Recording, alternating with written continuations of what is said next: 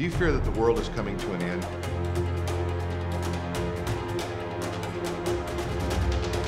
Are you looking for answers?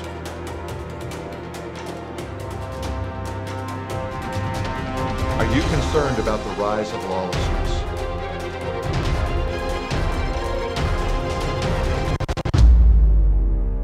There is hope. God is an all powerful God. God is a God who has planned the end from the very beginning. God is in control of all things.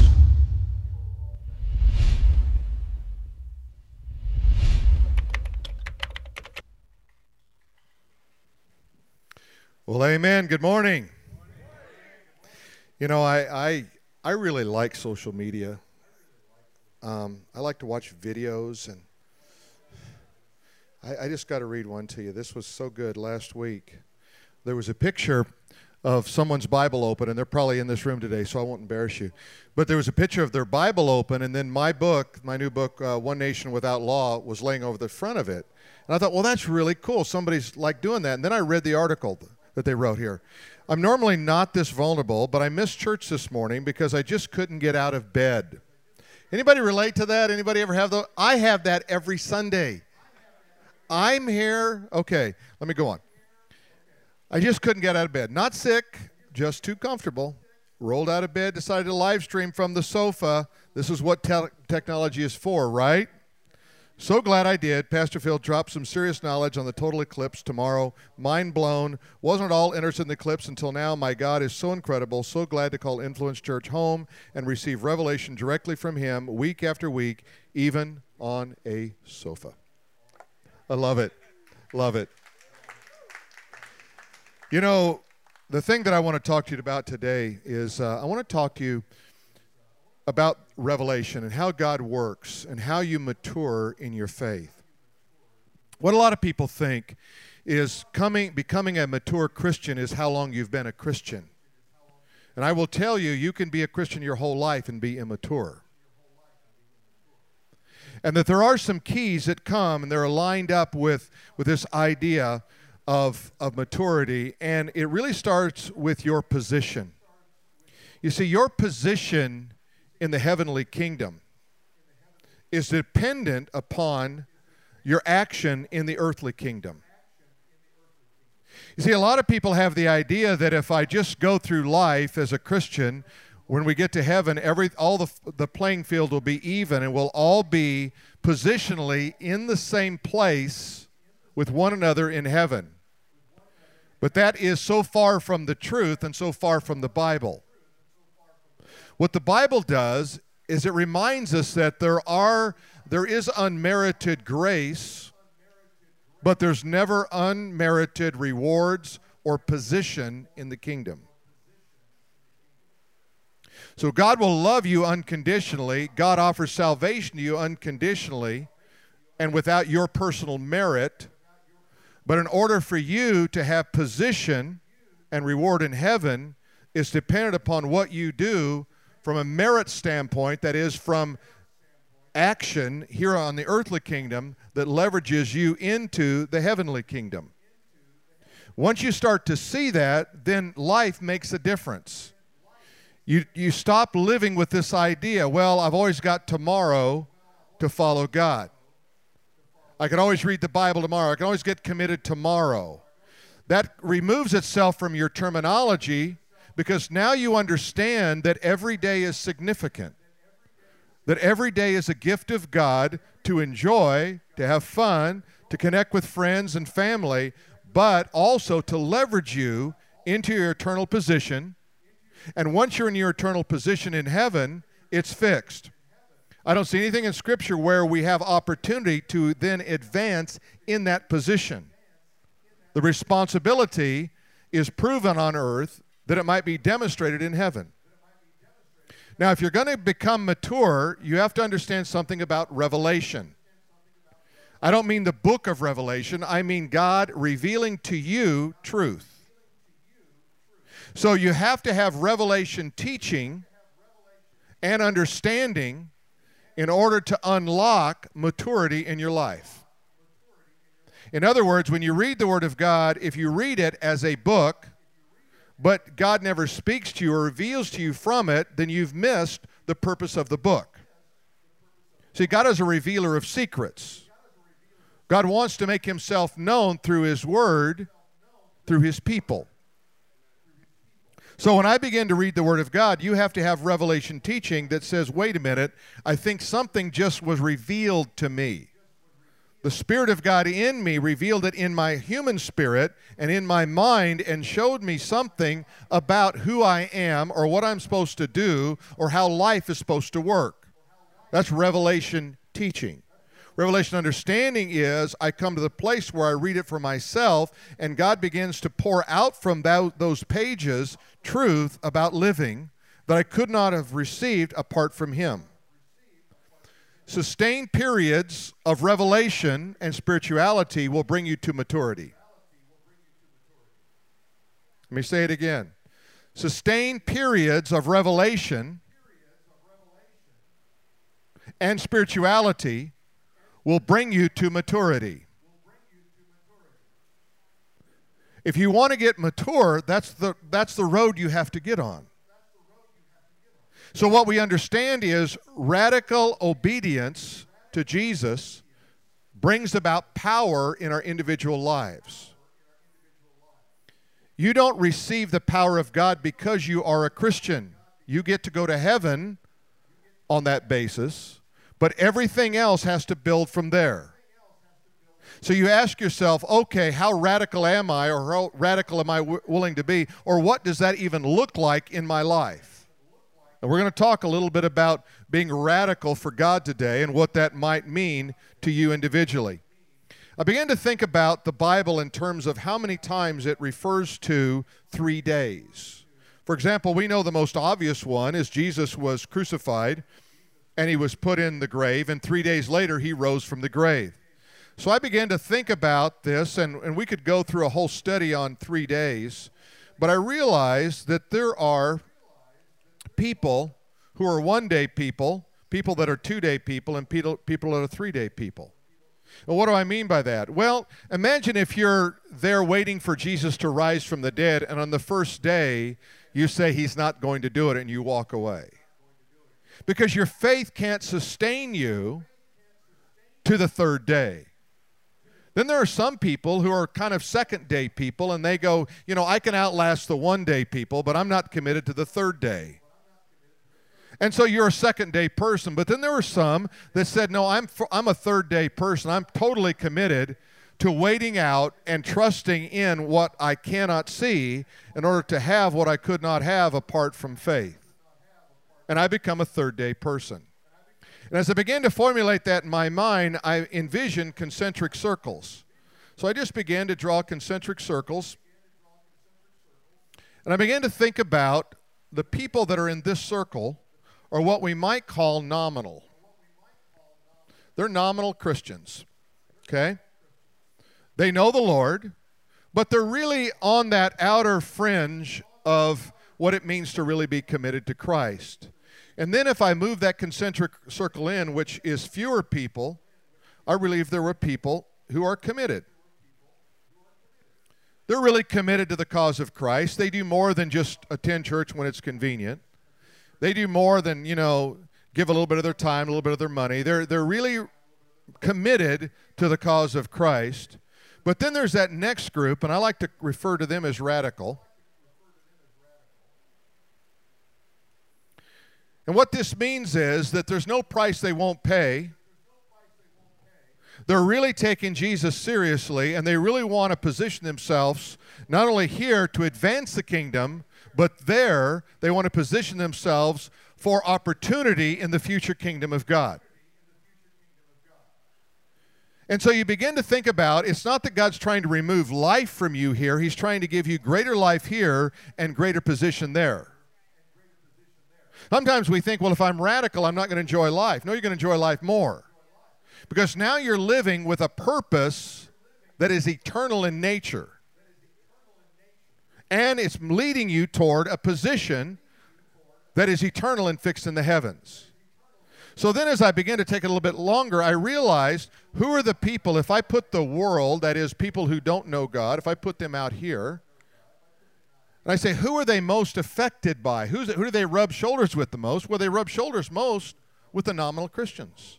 So their whole idea of God is this idea that he's, you know, you don't have to be that committed. You know, you don't, you just get saved and go to church if you want to. Don't worry about getting in a small group. Don't worry about giving your money. Don't worry about, uh, about really believing God and trusting God and standing before the prayer wall and interceding for people. And that's what the, the impact that the nominal Christian has on the world almost nil. And they're certainly not going to talk about Jesus. They might invite you to church if there's something cool going on, but that's the only way they're going to get you there.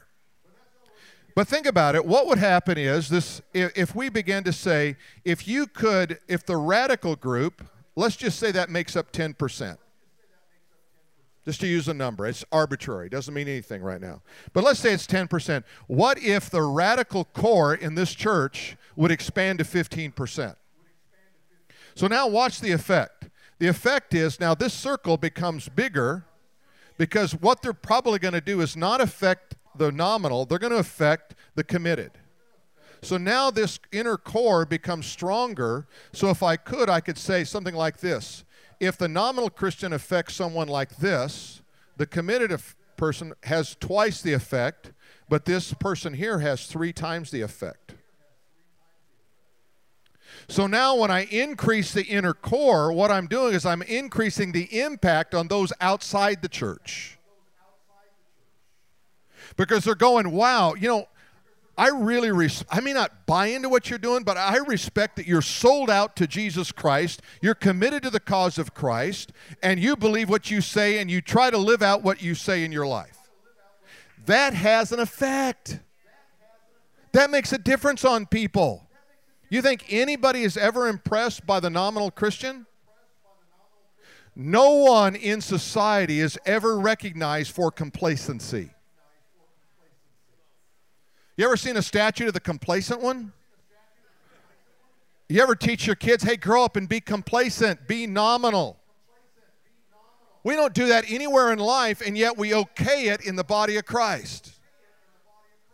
We have to put a stop to that and say, wherever I am, I'm moving closer to the inner core. If all I do is 1%, then I'm 1%. If I go 10%, I go 10%. If I go 20%, I go 20. But I am not content to be where I am. I want to go further and I want to go deeper and I want to go longer with God. That's what I know. You know, one of the things that's really amazing is that that when you study history, it really is enlightening to your understanding of the present time. That's why the revisionist history that we have going on uh, in America today and the trying to ignore uh, some of the some of the dark places and the and the negative effects that we've had in our nation are so harmful because we not only do we miss out on the lessons learned, we also miss out on the mistakes when we try to ignore that which has come before us. One of the people that's so interesting to study is uh, George Washington. And if you study the latest revisionist history books that, that the public schools and, and even some Christian schools promote, it tells you that George Washington really wasn't a committed Christian. He was kind of a deist. And what that means is that you believe in God, he kind of got it all spinning, but he has no interaction in mankind. If you read that, don't believe it. That's just not true at all. All you have to do is go back and you can read original documents from that period and from Washington himself, and you understand that when he referred to the Lord, that, certain, that immediately disqualifies him as a deist. When he talks about Jesus Christ and praying to Jesus Christ, that immediately uh, disqualifies him as being a deist on planet Earth. But one, on one occasion in, in 1777, it was during Valley Forge, and that's a, a little area that's northwest of Philadelphia. He was there held up with his men. It was the winter, it was a horrible moment. You've probably seen some of those famous paintings, one of which he was kneeling by his horse there at Valley Forge, another in a, in a boat crossing there at Valley Forge. And some of those kind of stick in our mind, and it, it, they're just kind of patriotic moments for us as Americans, but they're more than that.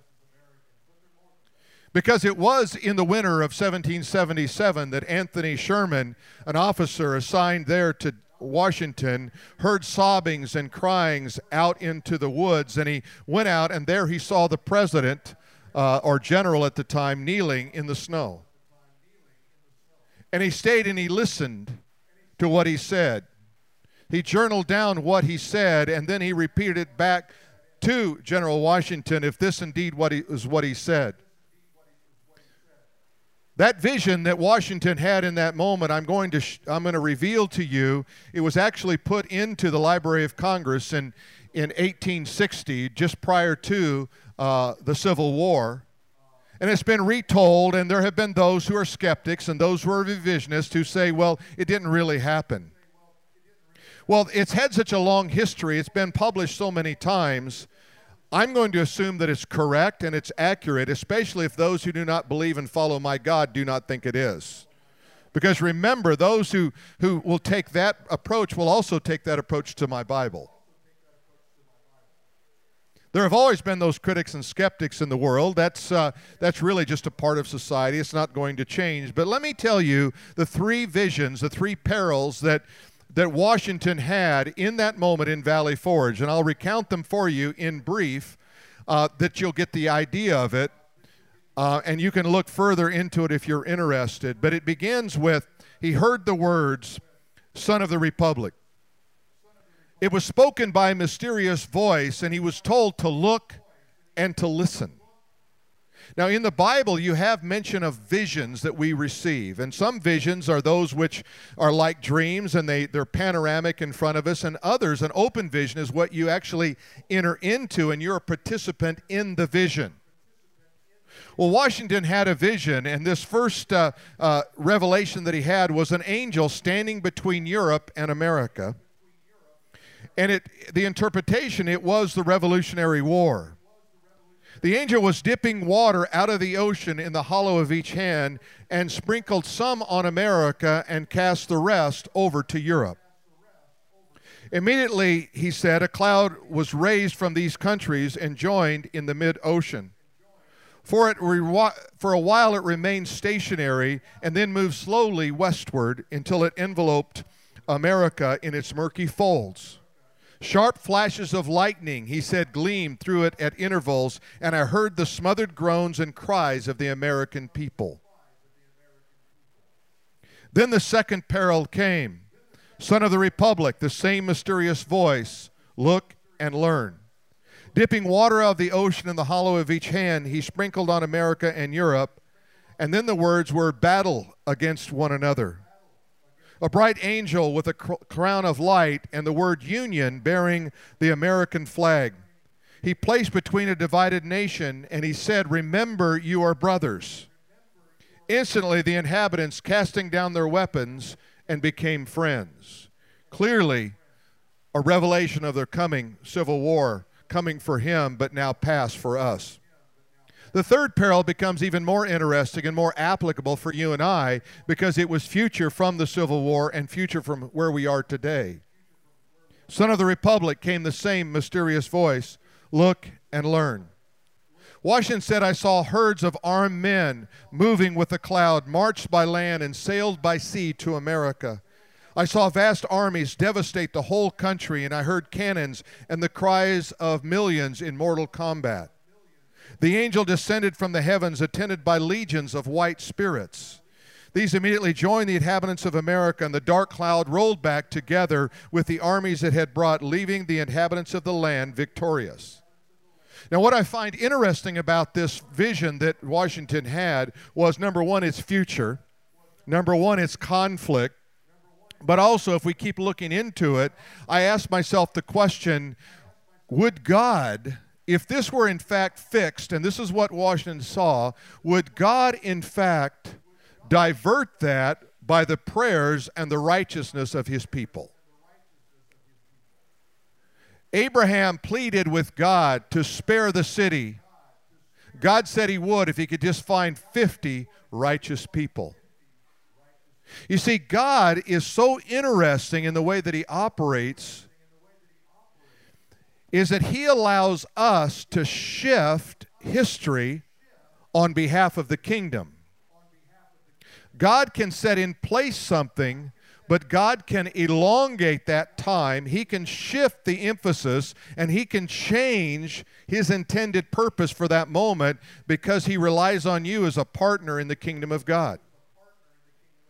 It's such an interesting thing about prayer. We always think that prayer is just fixed and, you know, all we do is pray, God shows us what His will is, and then we go ahead and, and just fold into it and we like it.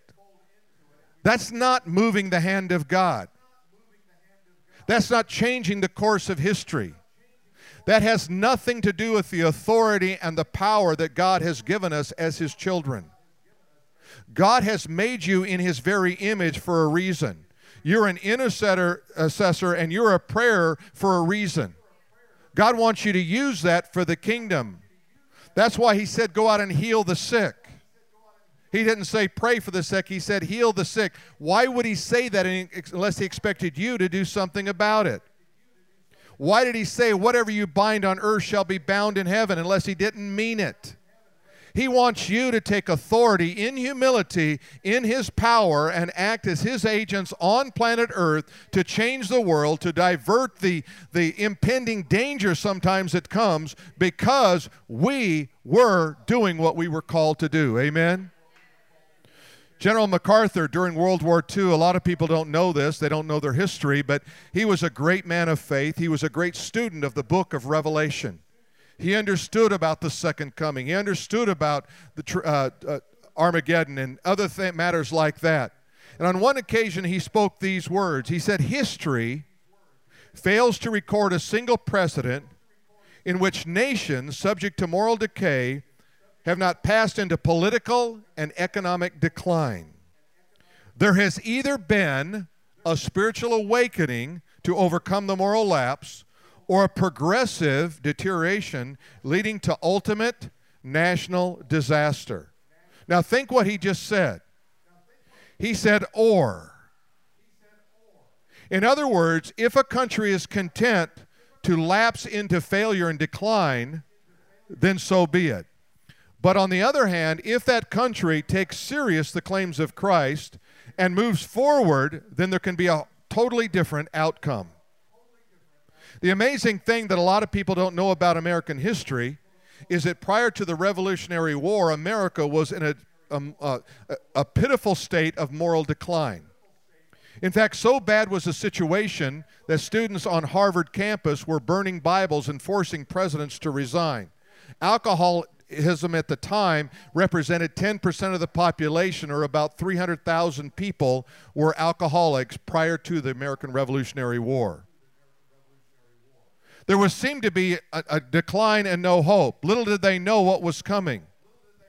In a small town called Princeton in New Jersey, an almost blind, monotone pastor who God had used and God had put his spirit on, named Jonathan Edwards, stood up in his congregation and he preached a, a sermon called Sinners in the Hands of an Angry God.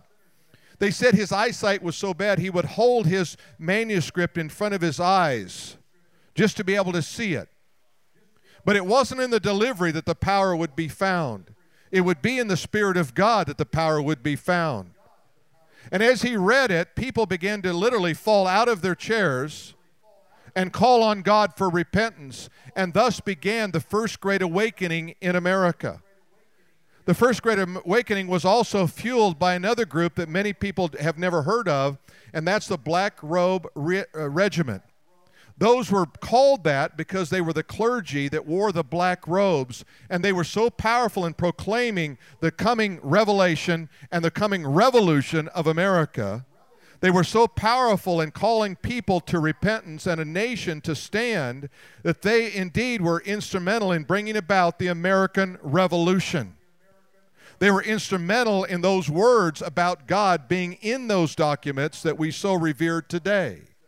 You see, we can make a difference in our world. We can bring about revival, change, and radical kind of things that no one ever imagined. I believe God is calling is calling America back.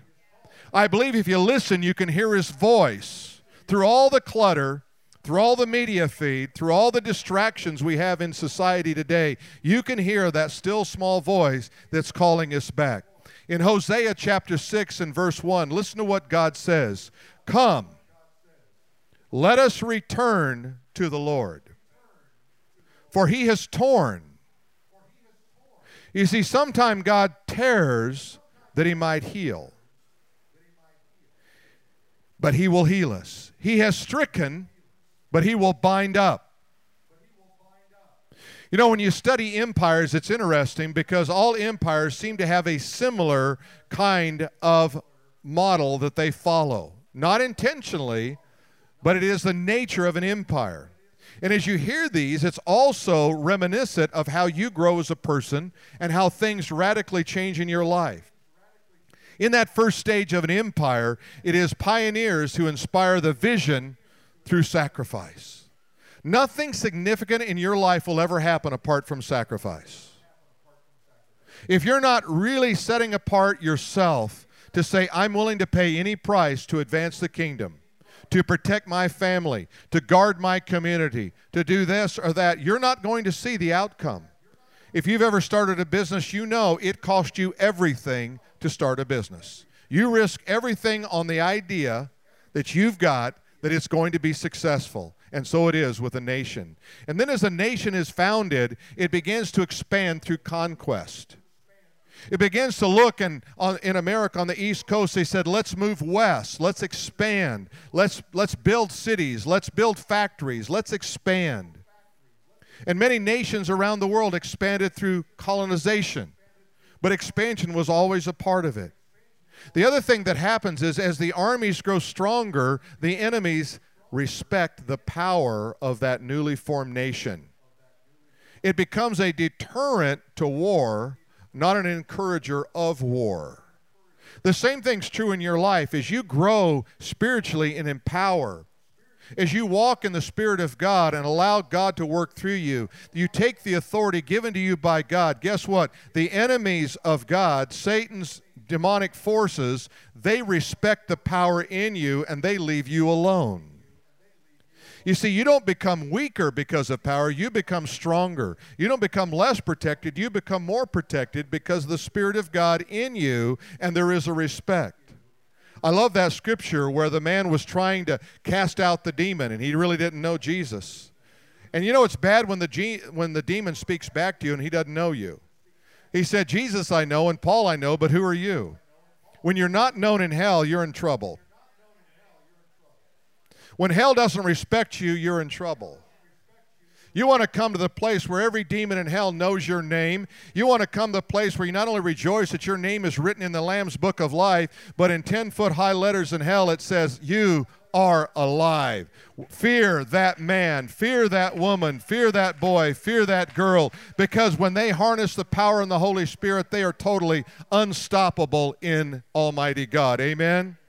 As you move on to this expansion and this understanding that entitlement begins to settle in. Entitlement will settle in in your Christian life. When you first got saved, do you remember that day? All you wanted to do was pray and tell everybody about Jesus. Then, before long, you got worried about if the seats were comfortable, if the temperature was cool, and if the music was too loud or the lights were too low. That's entitlement. When entitlement begins to slip in, vision is reduced. And when vision is reduced, expansion is impossible. You cannot grow as a Christian if you're entitled. You cannot grow as a Christian if you're offended. God has called us to be totally unoffended. Jesus, it says of him that though reviled, he was not re- he did not revile in return. He did not open his mouth, but as a sheep going to the slaughter, he was faithful unto God. When you're totally unoffendable, when you walk in the Spirit and you give up entitlement, God can really do something cool in your life. Amen? I mean, that's what we want to be, isn't it? And then we understand the next phase, and this final phase that happens in, a, in an empire, is that moral decay opens the door for the enemy. Whenever you begin to compromise in your life, whenever you begin to give up ground to the enemy, all of a sudden, through that moral decay, you begin to lose the power of God. You don't see things the same way. And many of you today can look back and say it was a year or five years ago or 10 years ago that I was so committed. What happened? I started with a vision. I started with power. I started with this and with that. But little by little, entitlement and moral decay entered into my life. And I ceased to have the power of the Spirit of God that I wanted. And I moved from being radical to committed to nominal. And now no one respects me at, at, at work and at school, and I don't even know what to say because I don't have any power to defend my position. You see, you're out here powerless. You're hanging out. You're just going to heaven, but that's all you got. You got fire insurance. In here, your house doesn't burn.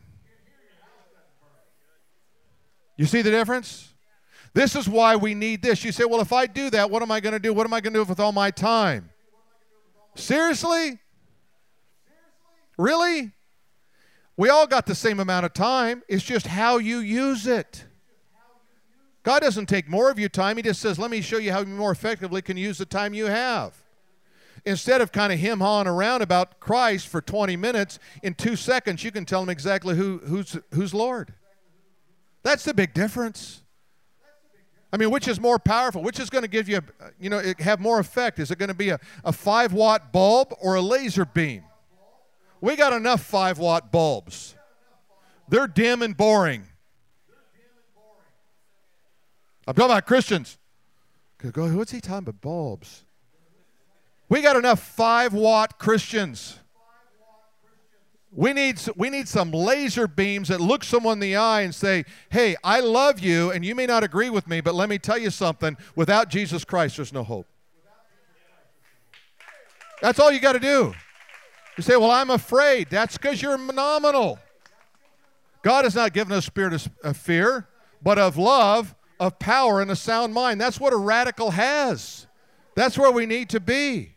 Hey, if you walk out of here and you're 1% more radical than you are today, I'm happy. Amen. You say, well, you, you just want me to quit my job. And no, I don't. I want you to keep working and, and paying the tithe. and you know what I want? I want to see you prosper in such a way that you have all the glory goes unto Jesus. Amen. That's really what we need. Because when God raises up an army, he, he gets all kinds of people. But they all got the same mission. There's the enemy. Let's go after him.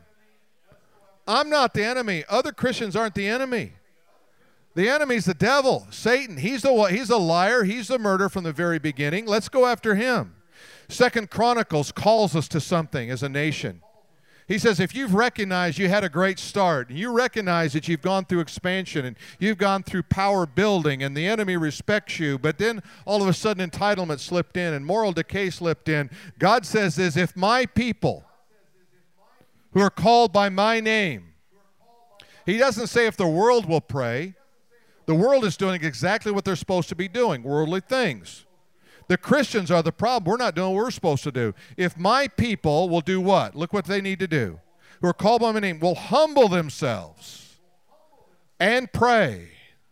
Humility and then pray and seek my face and turn from their wicked ways. The nation doesn't need to turn from their wicked ways.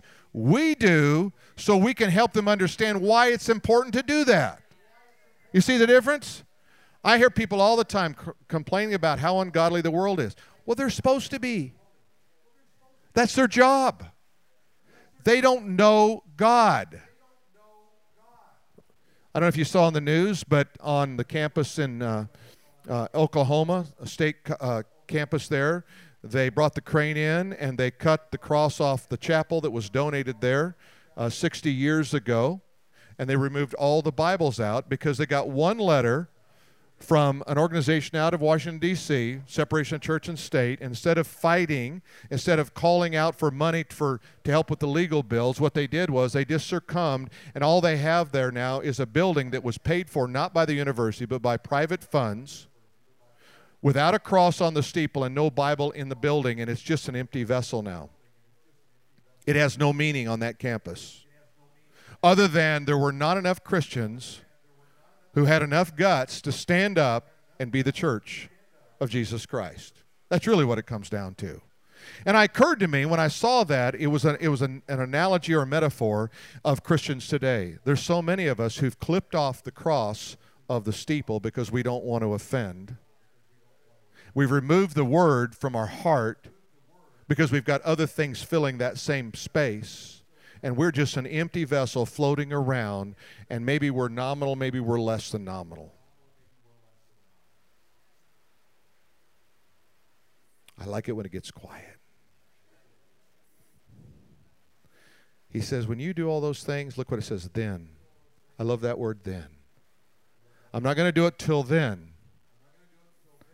When you do that, then. Are you doing that?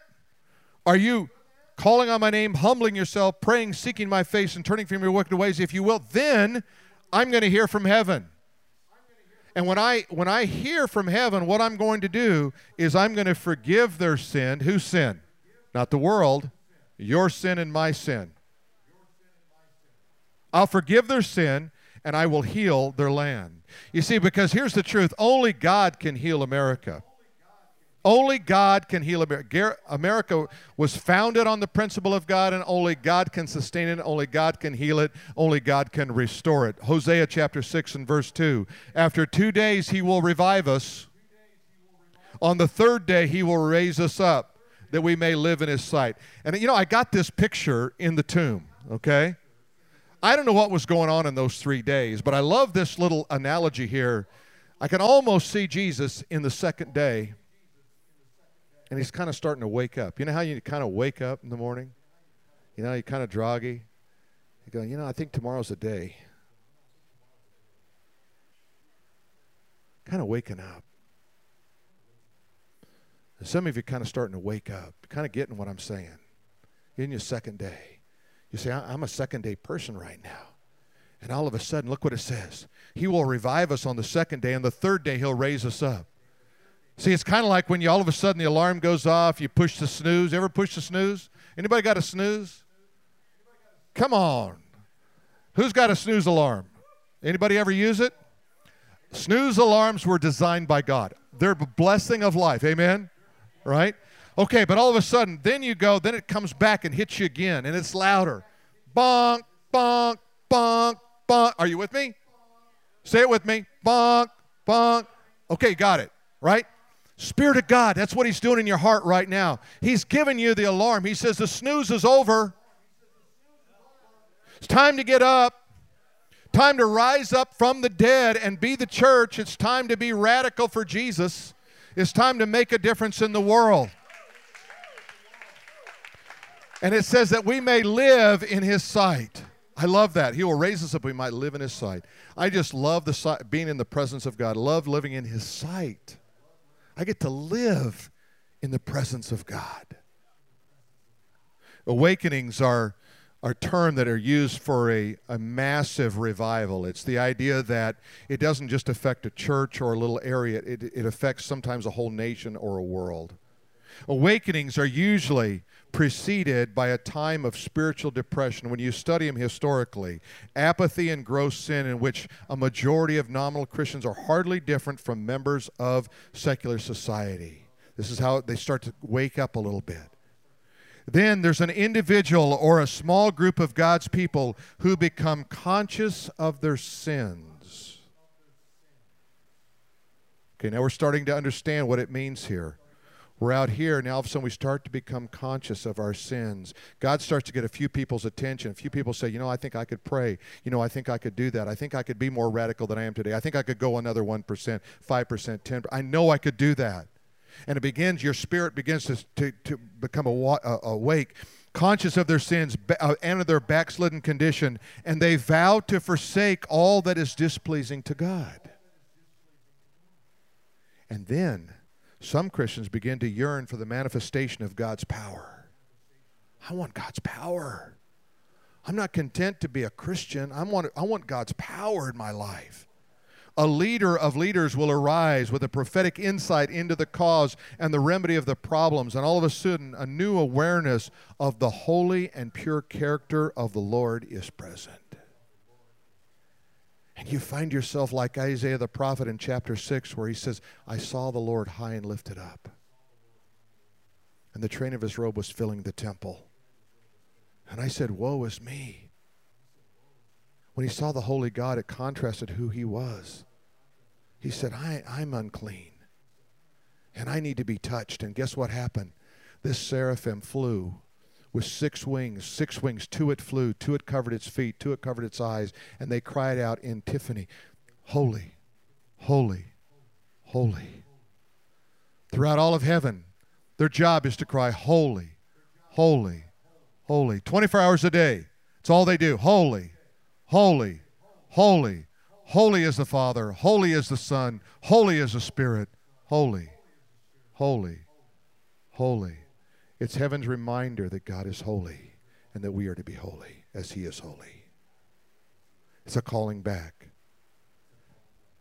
God will send a latter day revival. Hosea chapter 6 and verse 3. Let us now, let us pursue the knowledge of the Lord. His going forth is established as the morning. He will come to us like the rain, like the latter and the former rain of the earth. We were in prayer this morning at, uh, on the dock before first service, and uh, Sarah prayed about the rain. I just had a picture of the rain coming. She didn't know what I was preaching on.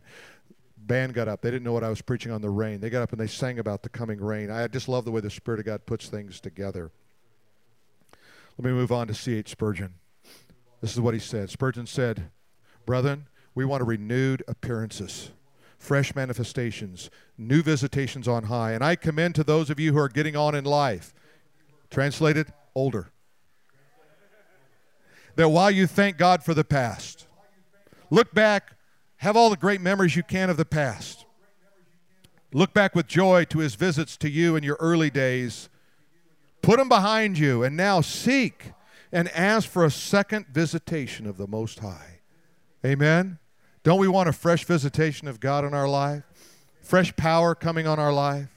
Radical obedience, said David Platt, to Christ is not easy. It's not comfort, not health, not wealth, not prosperity in this world. Radical obedience to Christ risks losing all these things, but in the end, such risks find reward in Christ, and He is more than enough for us.